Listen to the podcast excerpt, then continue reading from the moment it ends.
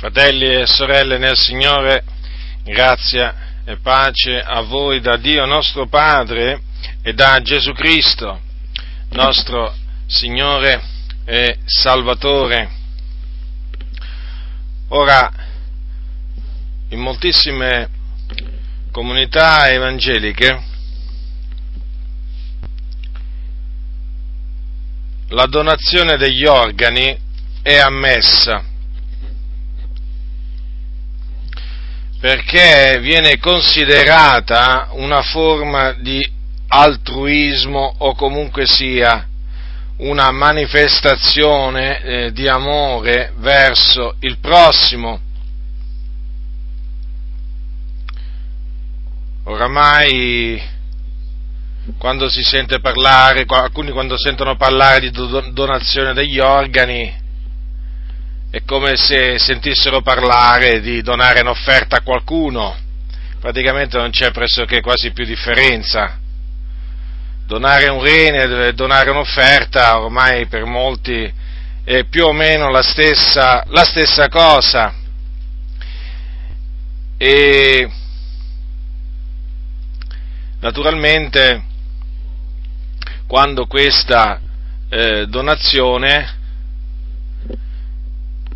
avviene mentre si è vivi, perché ci sono delle donazioni che avvengono, le donazioni di organi avvengono mentre possono avvenire quando uno è vivo, mentre ci sono delle donazioni di organi che eh, possono avvenire solo che dopo che la persona è morta.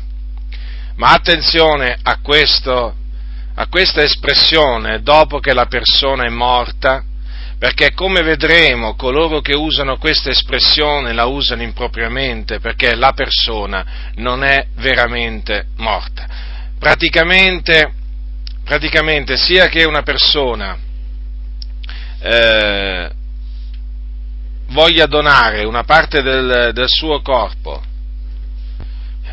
Prendiamo un esempio, un membro del corpo cui, il cui espianto non provoca la morte, la morte della persona. O sia che la persona voglia donare uno degli organi vitali, come per esempio il fegato o come per esempio il cuore, eh, gli viene detto dopo morte, in ambedue i casi la persona è ancora in vita, cioè in altre parole, nel primo caso certamente in vita, ma nel secondo caso, anche nel secondo caso, la persona è ancora in vita, secondo quello che insegna la Sacra Scrittura. Ora, naturalmente ho dovuto affrontare pure questo, questo studio, ho dovuto studiare pure il, l'espianto e il trapianto degli organi, eh, perché eh, esiste anche una legge in Italia una legge che ammette il, l'espianto e, e, il trapianto degli organi.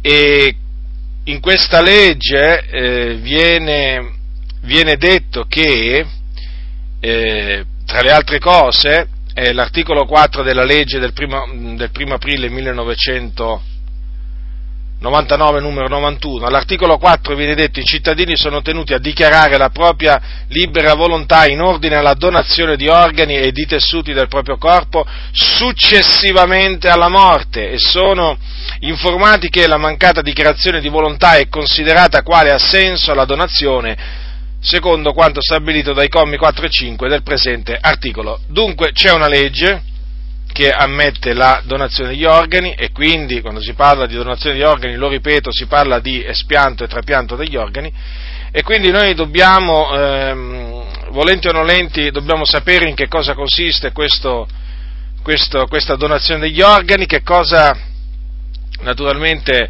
eh, eh, che cosa crea e eh, arrivare a una conclusione, cioè dal punto di vista biblico è ammissibile una cosa del genere? Come ci dobbiamo schierare a favore o contro la donazione, la donazione degli organi? C'è, diciamo, eh, qualche cosa in questa donazione degli organi che eh, porta a trasgredire eh, la parola di Dio? E dunque ho dovuto, ho dovuto diciamo, eh, inoltrarmi appunto in questo, diciamo, in questo studio e eh, dopo, un attento, eh, dopo un attento studio del, della questione e soprattutto a livello biblico sono arrivato alla conclusione che noi cristiani non, poss- non possiamo essere a favore della donazione dei nostri organi. E adesso vi dirò le ragioni. Allora, innanzitutto, il nostro corpo è il Tempio di Dio. Se voi prendete il primo Corinzi capitolo 6, il versetto 19 e 20, mm, i versetti 19 e 20 dicono quanto segue, è l'Apostolo Paolo che parla ai santi di Corinto e dice loro, non sapete voi che il vostro corpo è il Tempio dello Spirito Santo che è in voi, il quale avete da Dio e che non appartenete a voi stessi, poiché foste comprati a prezzo, glorificate dunque Dio nel vostro corpo. In base a queste parole, dunque, il nostro corpo eh, non ci appartiene. Non ci appartiene perché è stato comprato da Dio e quindi non è nostra proprietà, ma è proprietà di Dio. E dunque come si fa a prendere parte di questa proprietà e darla ad un altro? Io confesso che non me la sento proprio, anzi devo dire rabbrividisco al solo pensiero di togliermi una parte del corpo e di darla a qualcuno che certamente ne avrà bisogno, ma io rabbrividisco a questo pensiero perché sono pienamente conscio che il mio corpo non è mio, ma è del Signore. D'altronde, altrimenti non ci sarebbe scritto che noi non apparteniamo a noi stessi. Consideratele molto, molto bene queste parole. Dunque, la prima ragione perché il nostro corpo è il Tempio di Dio, il Tempio dello Spirito Santo. Un'altra ragione è questa, perché ogni membro del corpo ha una funzione ben precisa, utile e necessaria al corretto funzionamento di tutto il corpo. E questo naturalmente è Dio che l'ha fatto, Dio ha fatto ogni membro del nostro corpo, dal più piccolo al più grande, da quello che sembra più importante a quello che sembra meno importante, tutte le membra del corpo le ha fatte lui, le ha sistemate lui in quella posizione. E ad ogni, eh, ad ogni eh, membro del corpo ha dato un, un'opera da fare, un lavoro ben preciso. E per cui se uno si priva, facciamo un esempio, se uno si priva di un rene per darlo a qualcuno che non ce l'ha, o comunque che ha bisogno di un rene, che cosa avverrebbe nel corpo di colui che dona? Avverrebbe, si creerebbe una disfunzione nel suo corpo. In altre parole, gli procurerebbe un danno. Non importa di che entità è questo danno, però sempre di danno si tratta. E poi, se si considera attentamente, questa donazione, sempre mi riferisco per esempio alla donazione di un rene, perché è accertato che un uomo può vivere con un rene solo. Ci sono tante persone che vivono con un rene solo. Voglio dire, in caso appunto uno si priverebbe di uno dei suoi due reni, sarebbe come dire che il capo o la mano può dire ad un rene io non ho bisogno di te.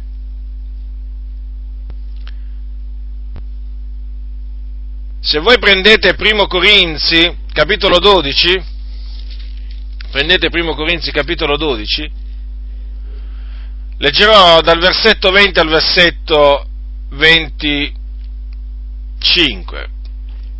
Ora Paolo, parlando del corpo di Cristo, lo paragona appunto al corpo, al corpo umano. E dice così, ma ora ci sono molte membra, ma c'è un unico corpo e l'occhio non può dire alla mano io non ho bisogno di te, né il capo può dire ai piedi non ho bisogno di voi. Al contrario, le membra del corpo che paiono essere più deboli sono invece necessarie e quelle parti del corpo che noi stimiamo essere le meno onorevoli, noi le circondiamo di maggior onore, le parti nostre meno decorose sono fatte segno di maggior decoro, mentre le parti nostre decorose non ne hanno bisogno. Ma il Dio ha costrutto il corpo in modo da dar maggiore onore alla parte che ne mancava, affinché non ci fosse divisione nel corpo, ma le membra avessero la medesima cura le una per le altre. Dunque, Dunque è evidente da queste, da queste parole che il corpo è un tutt'uno perfetto. D'altronde non può essere, non può essere altrimenti, perché il corpo, il corpo umano è opera di colui che è perfetto e l'opera di Dio è perfetta. Dunque non ci si può privare di una parte del corpo, perché sarebbe come dire che noi diciamo a quella parte, come se noi dicessimo a quella parte del corpo di cui ci priviamo, ma io non ho bisogno di te, questo non è ammissibile. Ah, qualcuno potrebbe dire, potrebbe dire sì, va bene, però si può vivere pure anche con un rene solo, sì, ho capito, certo, ci mancherebbe altro. Però il fatto è questo, che alla fin fine si tratta sempre di doversi privare di un membro del corpo posto là da Dio. Se Dio ha messo due reni, eh, evidentemente sa che ci vogliono due reni, non ce ne vuole uno solo.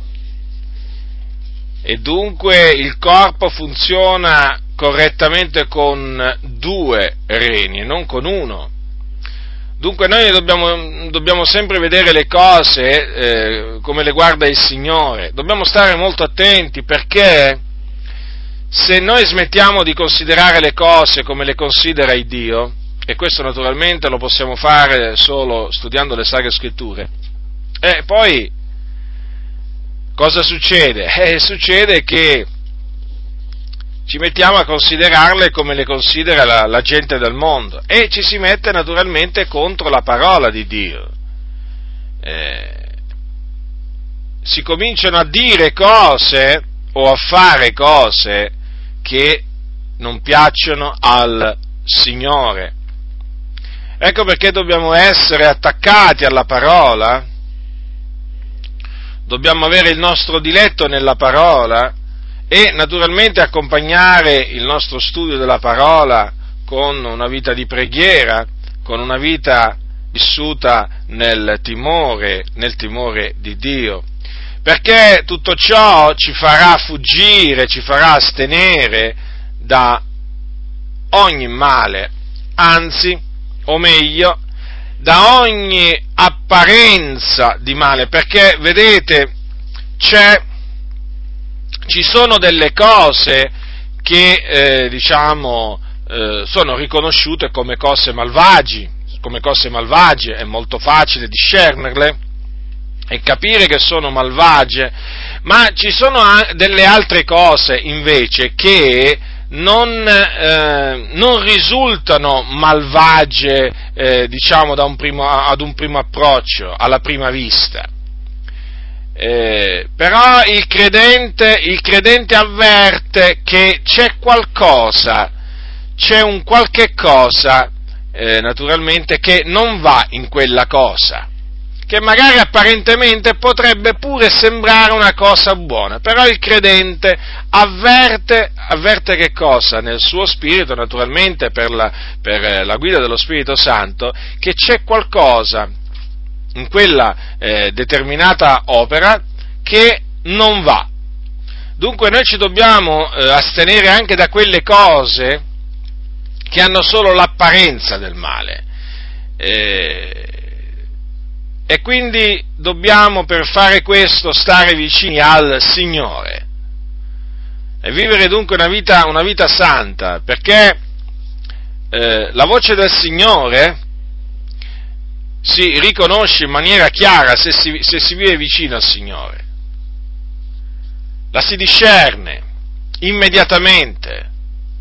Ma se si comincia a vivere una vita superficiale, una vita disordinata, poi la coscienza si indurisce, le orecchie pure, e quando avviene ciò poi la voce del Signore non la si discerne più.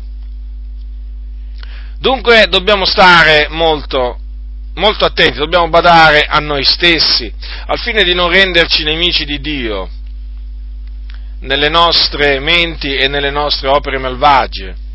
Ci basta essere stati nemici di Dio nella nostra mente e nelle nostre opere quando non lo conoscevamo, quando camminavamo nel buio. Adesso vogliamo, siamo diventati amici di Dio e vogliamo continuare ad essere amici di Dio. E per essere amici di Dio voi sapete che bisogna osservare i suoi comandamenti e tra i suoi comandamenti c'è quello di, c'è quello di astenersi da ogni forma di male o da ogni apparenza di male. L'altra ragione per cui ritengo che il, la donazione degli organi non è qualcosa che fa per un credente è questa, perché l'espianto di organi e il eh, loro conseguente trapianto nel corpo mh, di altre persone non è una cosa naturale, ma è una cosa che va contro, contro la natura.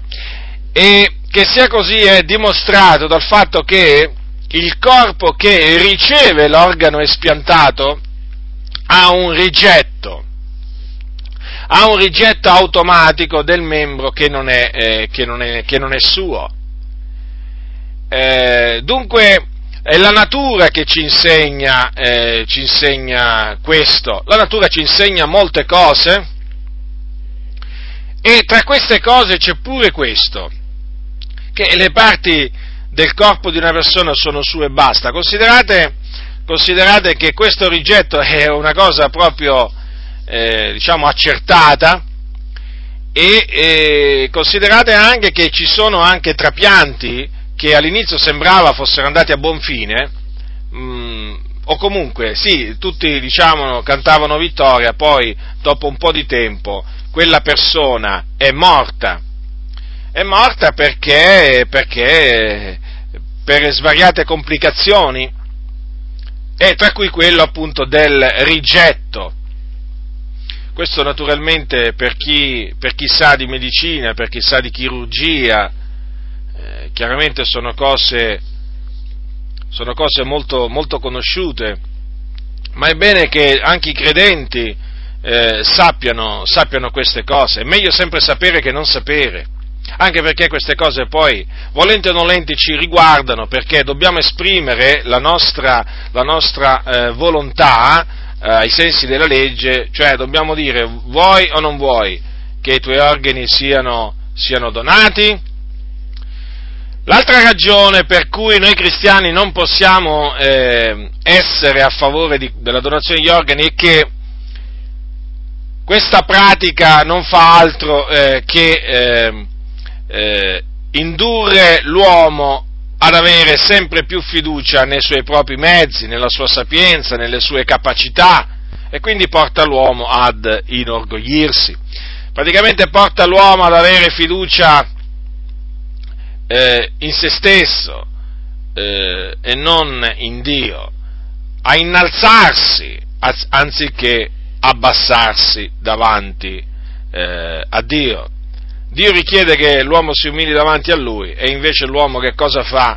L'uomo in virtù delle sue scoperte tecnologiche, scientifiche e così via si innalza nei confronti del eh, creatore. E eh, naturalmente queste, queste scoperte che innalzano l'uomo portano altri uomini a avere piena fiducia nell'uomo eh, ma la scrittura che cosa dice? Maledetto l'uomo che confida nell'uomo e fa della carne il suo, il suo braccio. Noi siamo chiamati in mezzo alle distrette, questo ve lo ricordo, ad avere piena fiducia in Dio, a invocarlo, affinché ci risponda.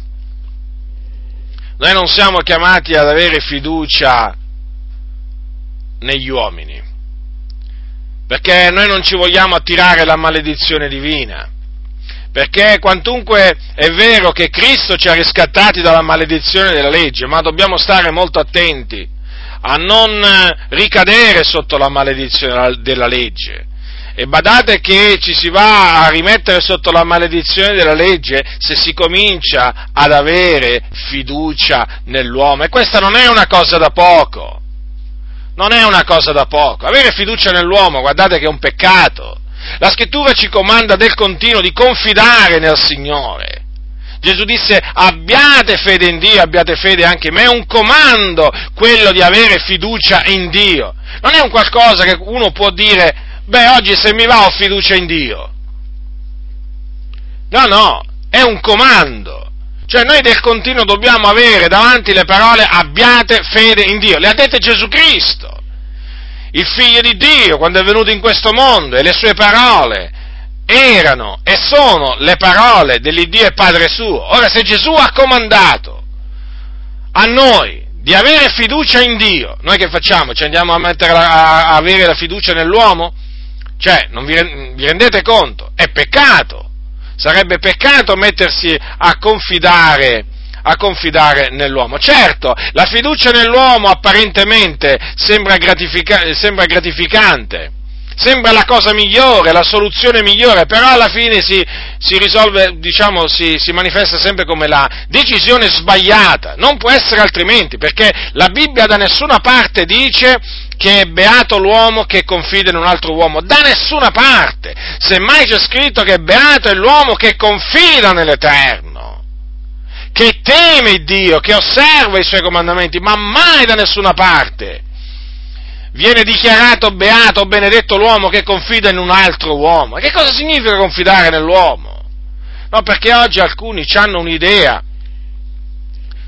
perché non viene nemmeno spiegato tante volte nelle comunità che cosa significa avere fiducia nell'uomo, cioè nelle capacità dell'uomo, nell'intelligenza dell'uomo, nella sapienza dell'uomo. Questo significa. Purtroppo oggi ci sono, ci sono pastori che con certi loro insegnamenti incitano i credenti ad avere fiducia nell'uomo anziché in Dio. Sembra incredibile, sembra incredibile, ma le cose stanno così. Quando per esempio si sente dire, chissà quante volte l'avete sentito dire, ma i medici li ha fatti Dio. Eh sì, i medici li ha fatti Dio. Perché gli stregoni non li ha fatti Dio? Ma perché gli spiritisti non li ha fatti Dio? Cioè sono persone umane anche loro, no? E perché le autorità non le ha fatte Dio? E allora che faccio io? Mi va a confidare, per esempio, nei principi? Perché potenti? Mi metto a confidare nei re? Eh? Perché con una parola mi aprono tutte le porte? Eh? che faccio? Mi vado a rifugiare all'ombra di Faraone perché Faraone è stato costituito da Dio? Mi vado a rifugiare, mi vado a mettere nelle mani di un medico? Eh? o di un, diciamo, di un medico per dire, per dire, mm, mi comincio a diciamo, imbottire medicine semplicemente perché il medico è una categoria, diciamo, è una categoria sociale che comunque sia alla fin fine ha ricevuto sapienza e intelligenza da Dio, sì, ma attenzione, perché la scrittura comunque sia ci comanda di non avere fiducia nell'uomo, come la mettiamo dunque? Guardate che i medici con la loro sapienza c'erano anche ai tempi di Gesù e degli Apostoli, no? questo ve lo ricordo perché non, eh, diciamo, eh, non, vorrei che qualcuno pensasse che a quel tempo non ci fossero i medici, c'erano, c'erano, ma c'erano anche eh, sotto l'Antico Testamento i medici. Il fatto è che Vedete, i medici sono messi là, certamente, eh, alla fin fine, in una nazione, eh, da un certo punto di vista è giusto che ci siano, però sono anche messi là per metterci alla prova, sapete? Per metterci alla prova, per vedere noi in chi rimettiamo la nostra fiducia, no? Perché c'è anche un'altra cosa che vi voglio ricordare, che Dio ci mette alla prova. Dio è colui che prova i cuori e le reni. Ora, come fa il Signore a mettere alla prova la nostra fede? Come fa? come fa? Come fa il Signore a vedere se noi riponiamo la nostra fiducia, se confidiamo con tutto il nostro cuore eh, negli uomini anziché in Lui? Mettiamo caso arriva la febbre. Una febbre, eh, sto parlando di una febbre, fratelli. Non è che sto parlando di una malattia inguaribile, eh? Par- parliamo di febbre, perché qui veramente bisogna proprio partire dalle cose, diciamo, dalle malattie eh, guaribili, chiamiamole così perché tali sono. Allora, naturalmente si chiamano malattie guaribili perché sono guaribili da parte, da parte, dell'uomo, perché per Dio tutte le malattie sono guaribili, anche il cancro, anche quelle che sono dichiarate inguaribili dall'uomo. Ma mettiamo caso allora, la, una febbre è guaribile dal punto di vista umano, lo sappiamo, ci sono le medicine che allievano la febbre, la fanno diminuire, la fanno scomparire. Ora, eh, il credente ha la febbre, ha davanti a sé, diciamo, la possibilità di prendere delle medicine e ha la possibilità davanti a sé di confidare nel Signore, di invocarlo affinché il Signore lo guarisca. Qual è la scelta migliore? La scelta migliore sicuramente è quella di confidare nel Signore, di invocarlo, di pregarlo. Perché il Signore ha il potere di guarire, perché il Signore è buono, il Signore fa del bene a quelli che lo temono, e la guarigione rientra tra, suoi, mm, tra, tra i benefici che il Signore è pronto a elargire. D'altronde è scritto, egli è colui che guarisce, che sana tutte le tue infermità. È come quando noi pecchiamo. Quando noi pecchiamo contro il Signore, da chi andiamo, diciamo, a confessare il nostro peccato? Andiamo dal prete? Andiamo dal pastore? No, perché sappiamo che loro non possono assolutamente fare niente. E in un certo senso, diciamo, è la stessa cosa, diciamo, con la malattia. Quando noi pecchiamo andiamo dal Signore, perché sappiamo che Lui è pronto a perdonarci e che Lui è, che, è colui che perdona tutte le nostre iniquità. Ora, per quanto riguarda la malattia, è la stessa cosa. Cioè, come il Signore è colui che perdona tutte le nostre iniquità, così la Bibbia dice che Egli è colui che sana tutte le nostre infermità. Ora, tutte, tutte. Voglio dire, se c'è scritto tutte, vuol dire che sono proprio tutte, ma tutte, tutte, tutte, qualcuno dirà, tutte, tutte, tutte, sì, fratello nel Signore, da quella che l'uomo chiama guaribile, diciamo, da quella, che, eh, da quella meno grave a quella più grave. Se c'è scritto così, noi dobbiamo credere così. Allora è scritto, capitolo, il Salmo 103, versetto 3, egli, cioè Dio, è quel che ti perdona tutte le tue iniquità. Ora siamo d'accordo che il Signore eh, eh, ci perdona tutte le nostre iniquità? Eh? Siamo convinti? Io sono convinto. Io vado dal Signore, confesso i miei peccati e ho questa certezza, perché se no non ci andrei. Se non avessi questa fiducia, eh, io non andrei. Se non avessi questa fiducia in Dio, non andrei dal Signore a dirgli, Signore, perdonami, ho peccato.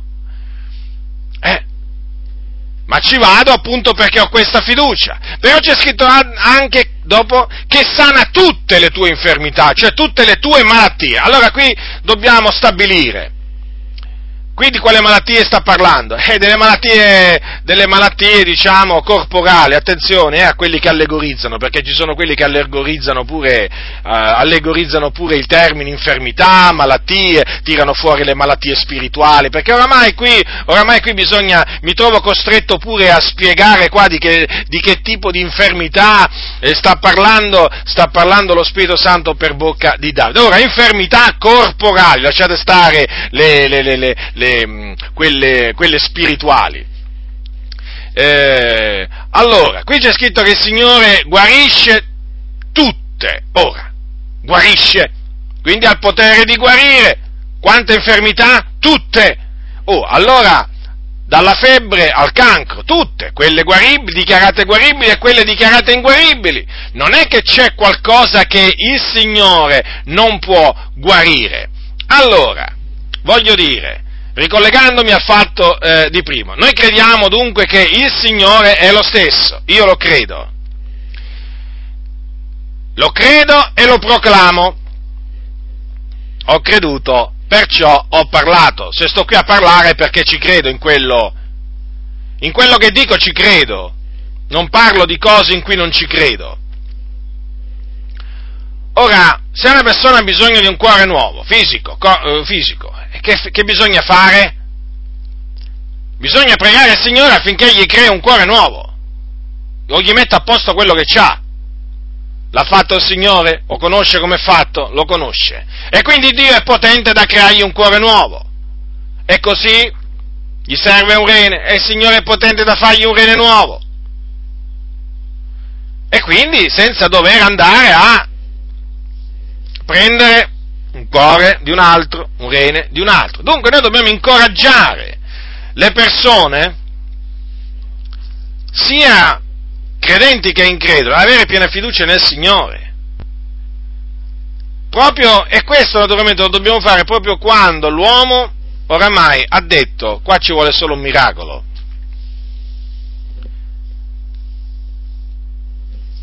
Però vedete, stiamo molto attenti a non aspettare che i medici dicano qui ci vuole un miracolo per avere fiducia in Dio, perché ci sono quelli che dicono, beh, quando la scienza non può fare più niente, allora ci rivolgiamo al Signore. E che è il Signore? La ruota di scorta. E che cos'è il Signore? Una sorta di ruota di scorta? E no, nel Signore bisogna confidare in ogni tempo. Eh. E allora che facciamo qua? Confidiamo nel Signore quando ci pare e piace. Quando diciamo,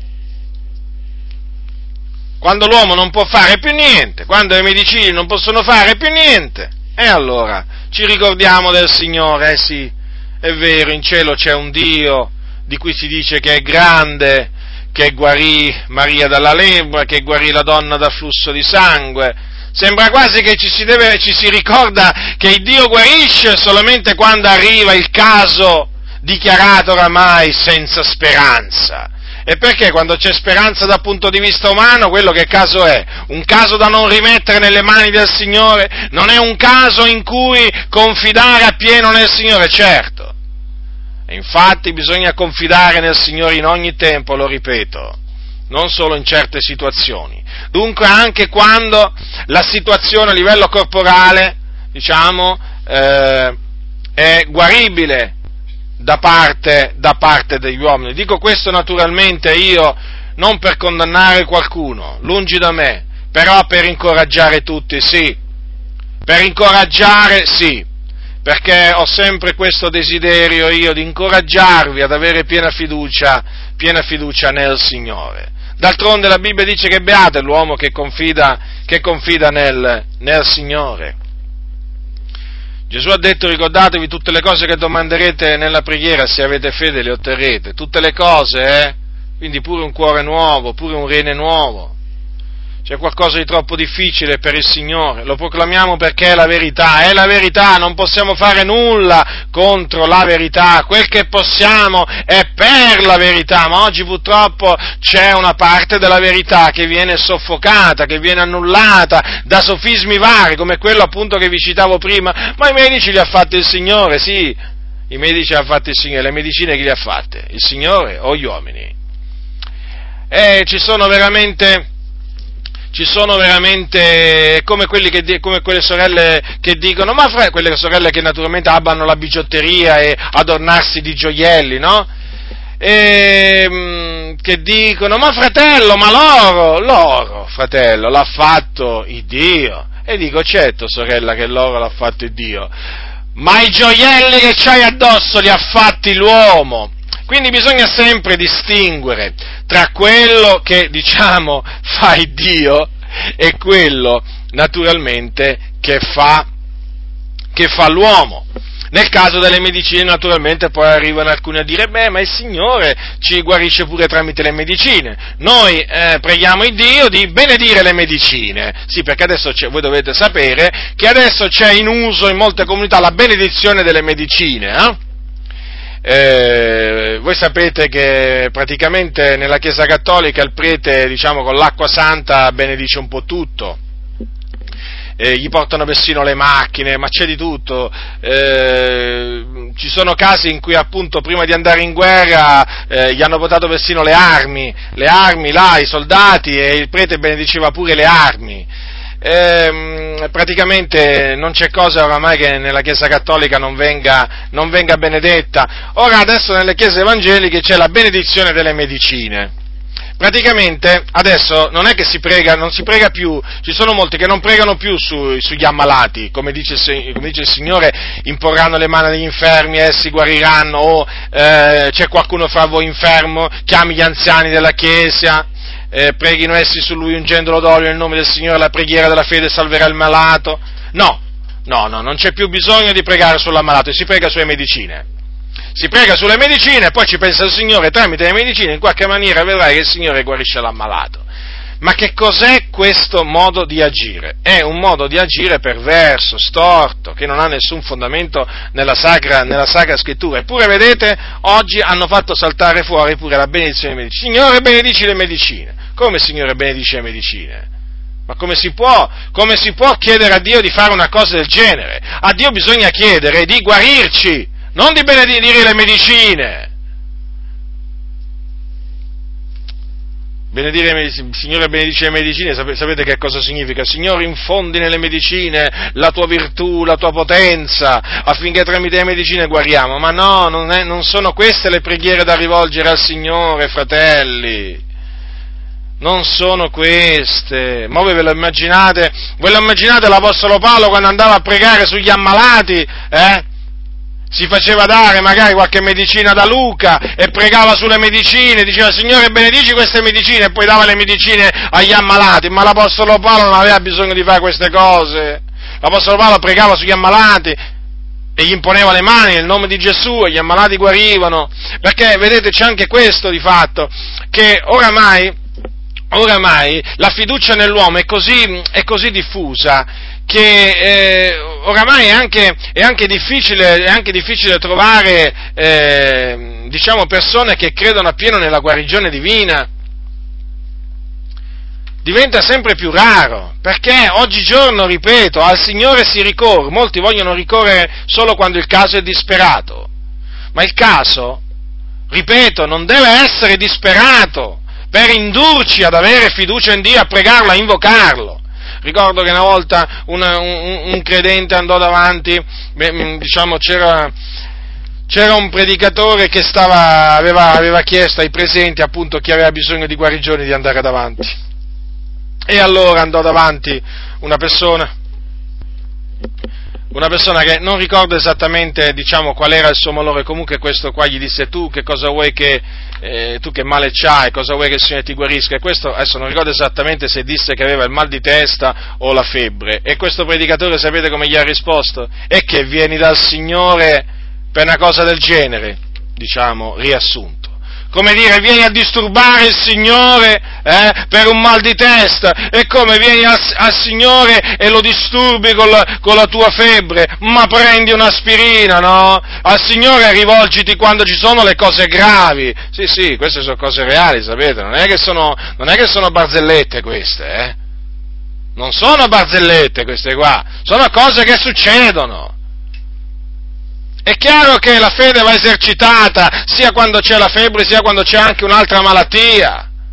Dove si comincia se no a esercitare fede nel Signore? Solo quando c'è il caso disperato. Lo ribadisco questo. Lo ribadisco questo perché so esattamente come stanno le cose in molte, in molte, comunità, eppure ci sono le promesse del Signore per le sue lividure, siamo stati guariti, e poi eh, tutte le storie nella Sacra Scrittura di guarigioni eh, compiute da Dio. Guarigioni, ve la ricordate la, la, la, suocera, suocera, la suocera di Pietro? Che cosa aveva quando fu guarita? Da che cosa fu guarita? Una febbre. Aveva una febbre. Eh, il Signore le si avvicinò, sgridò la febbre, in un altro posto c'è scritto che la toccò e la febbre la lasciò. Aveva una febbre. Certo, poi c'erano situazioni più gravi, c'era la donna da flusso di sangue, certo, poi c'era anche il cieco, cieco Bartimeo,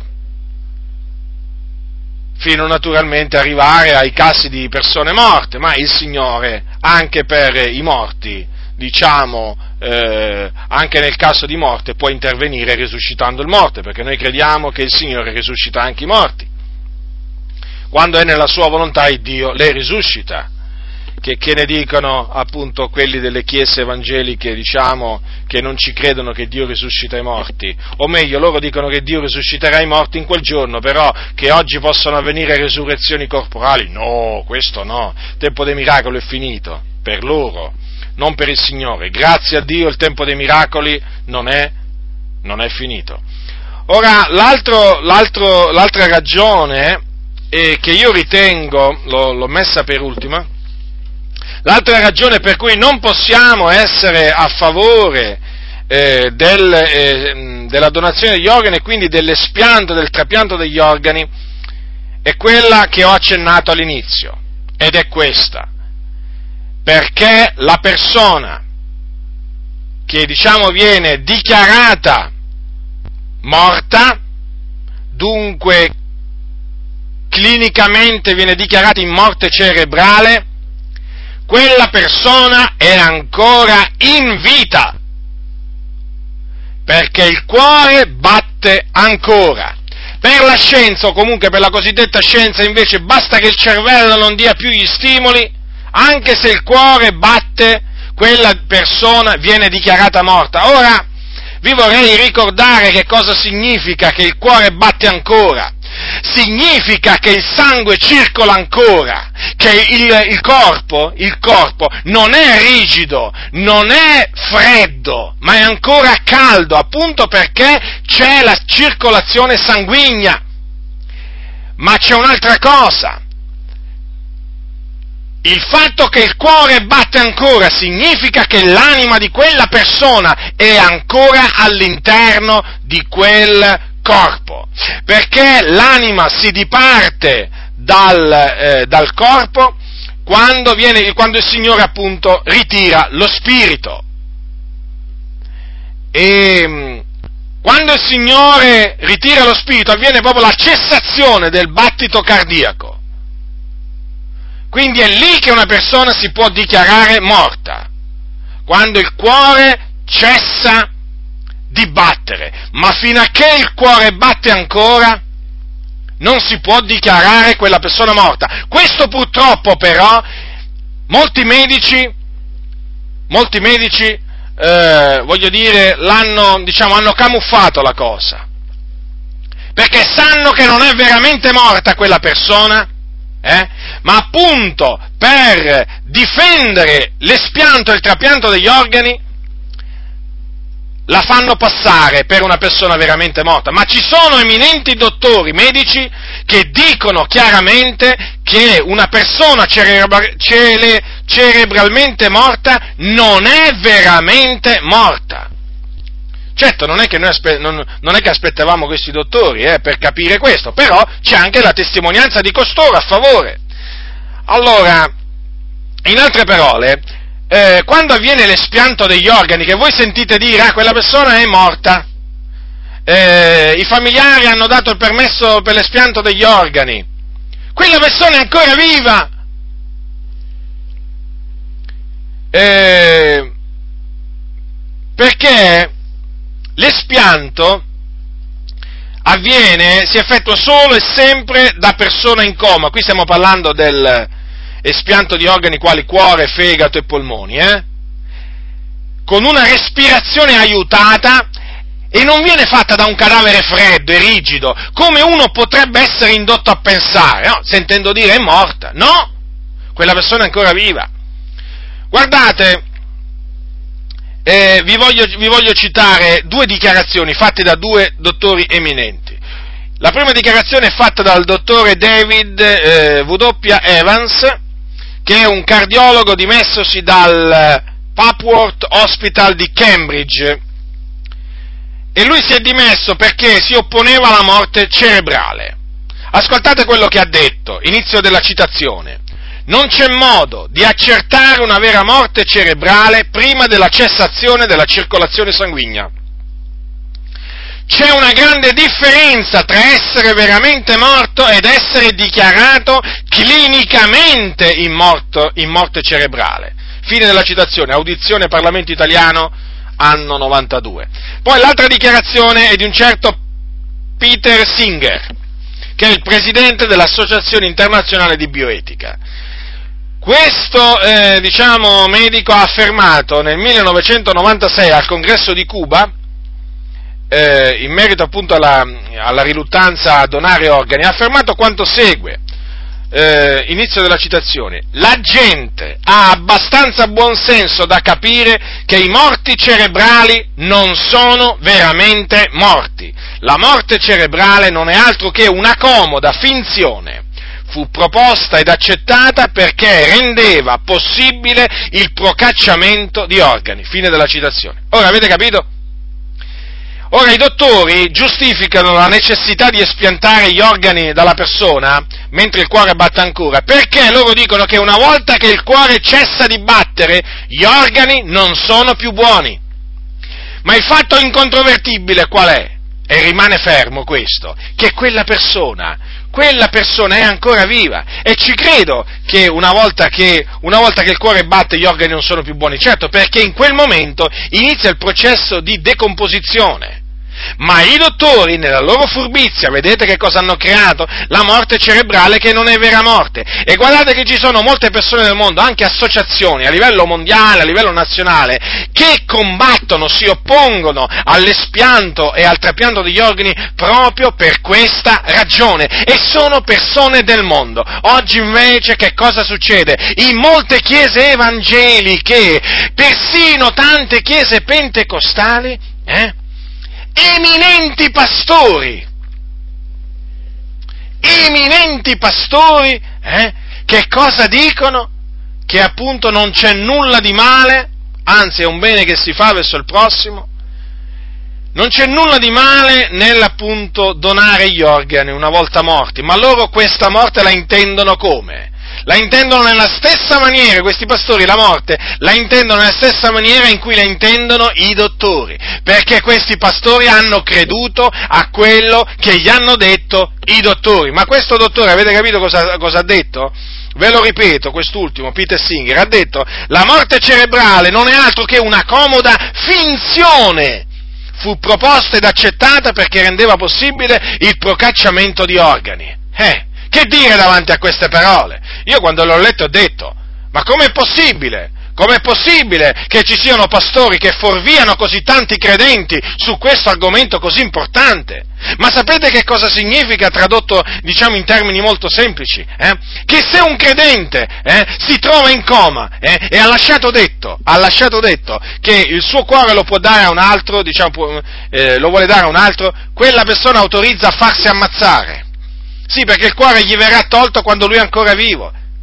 E così è anche nel caso di, genito- di genitori comunque che danno il permesso magari per un proprio, diciamo, per un proprio bambino, perché generalmente i genitori sono quelli che poi danno l'assenso all'espianto di organi da, dai figli minori, la stessa cosa, non fanno altro che ammettere un omicidio.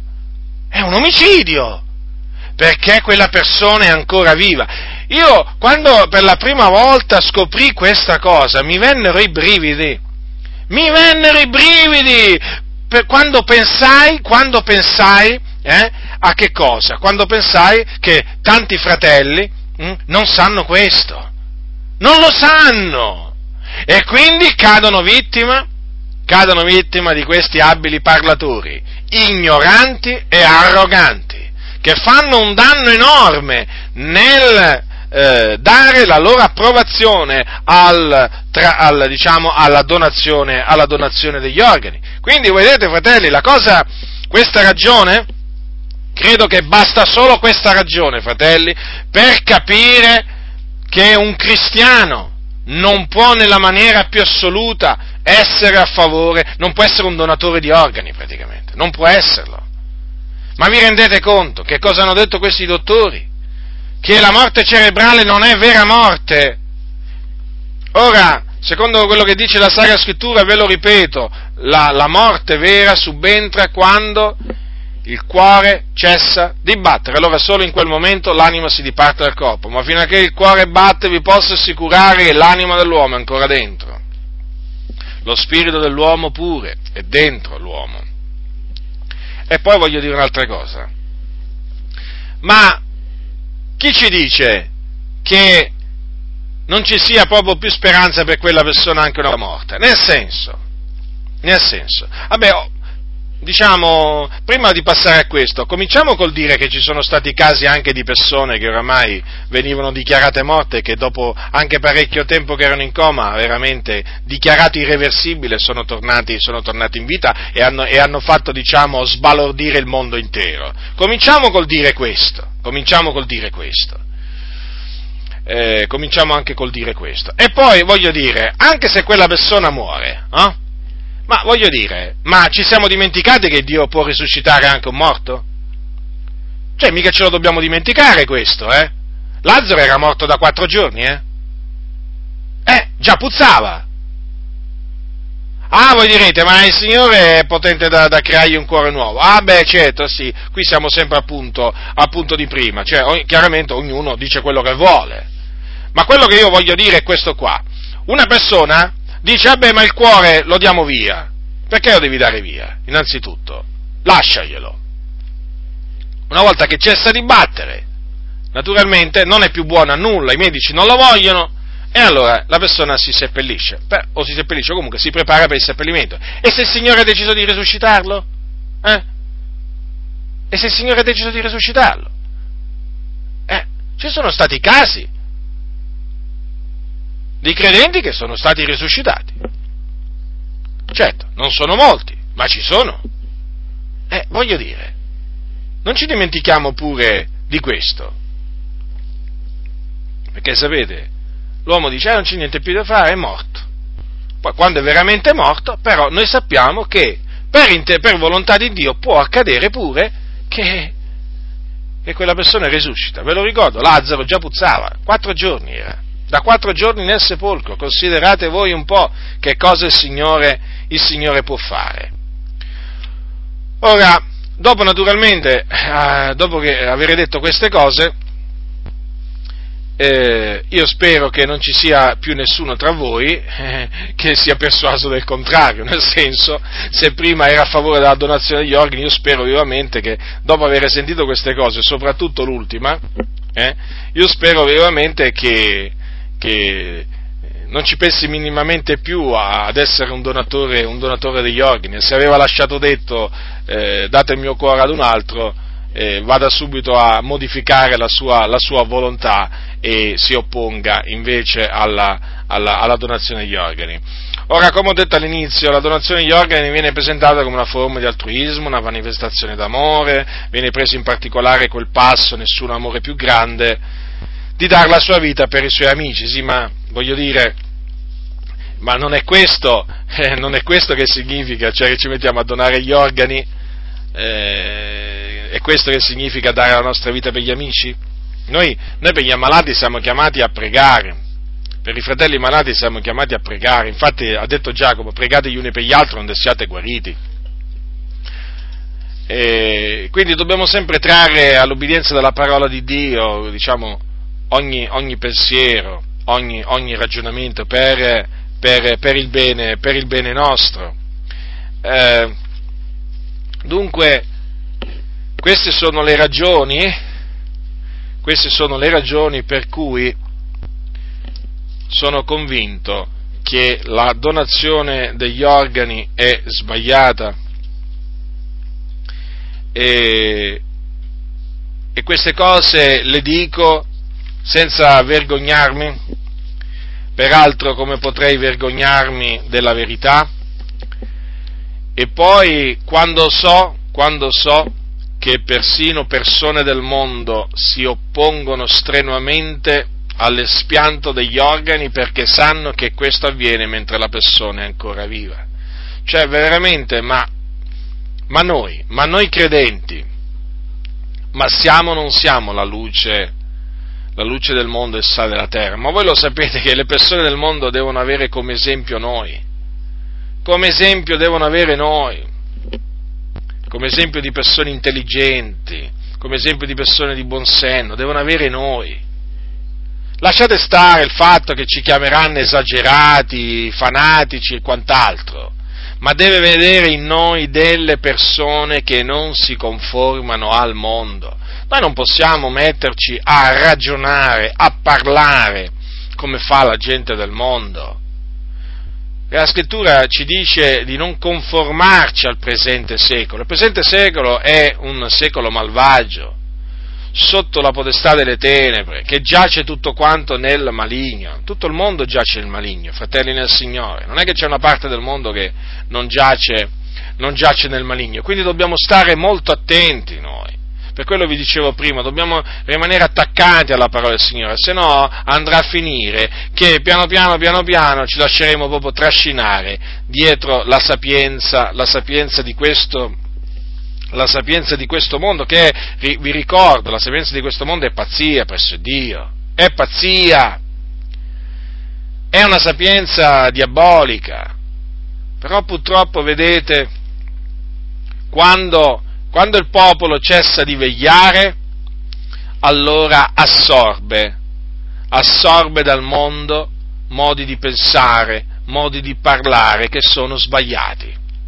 E dopo è molto difficile sradicare proprio, perché qui bisogna proprio parlare di sradicamento, sradicare dalla mente di questi, di questi credenti queste cose sbagliate.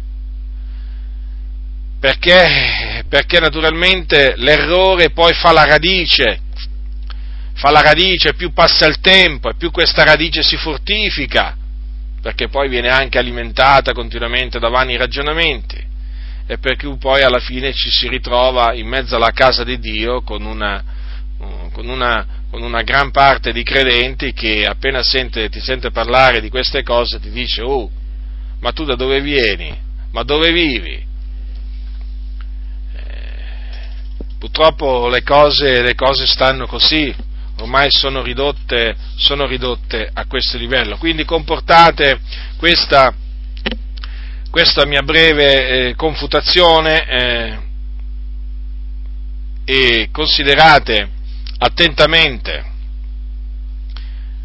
fate delle ricerche voi personali, veramente io vi, vi esorto, vi esorto proprio a, fare delle, delle ricerche voi personali per accertarvi, per trovare delle conferme alle cose che vedete, in particolare, in particolare al, al, fatto che la persona a cui vengono espia, eh, tirati fuori gli organi praticamente, è ancora viva. Fate delle ricerche e poi vedrete in effetti che le cose, le cose stanno così allora non vi rimarrà altro che prendere la decisione di non essere un donatore degli organi. La grazia del Signore nostro Gesù Cristo sia con tutti coloro che lo amano con purità incorrotta.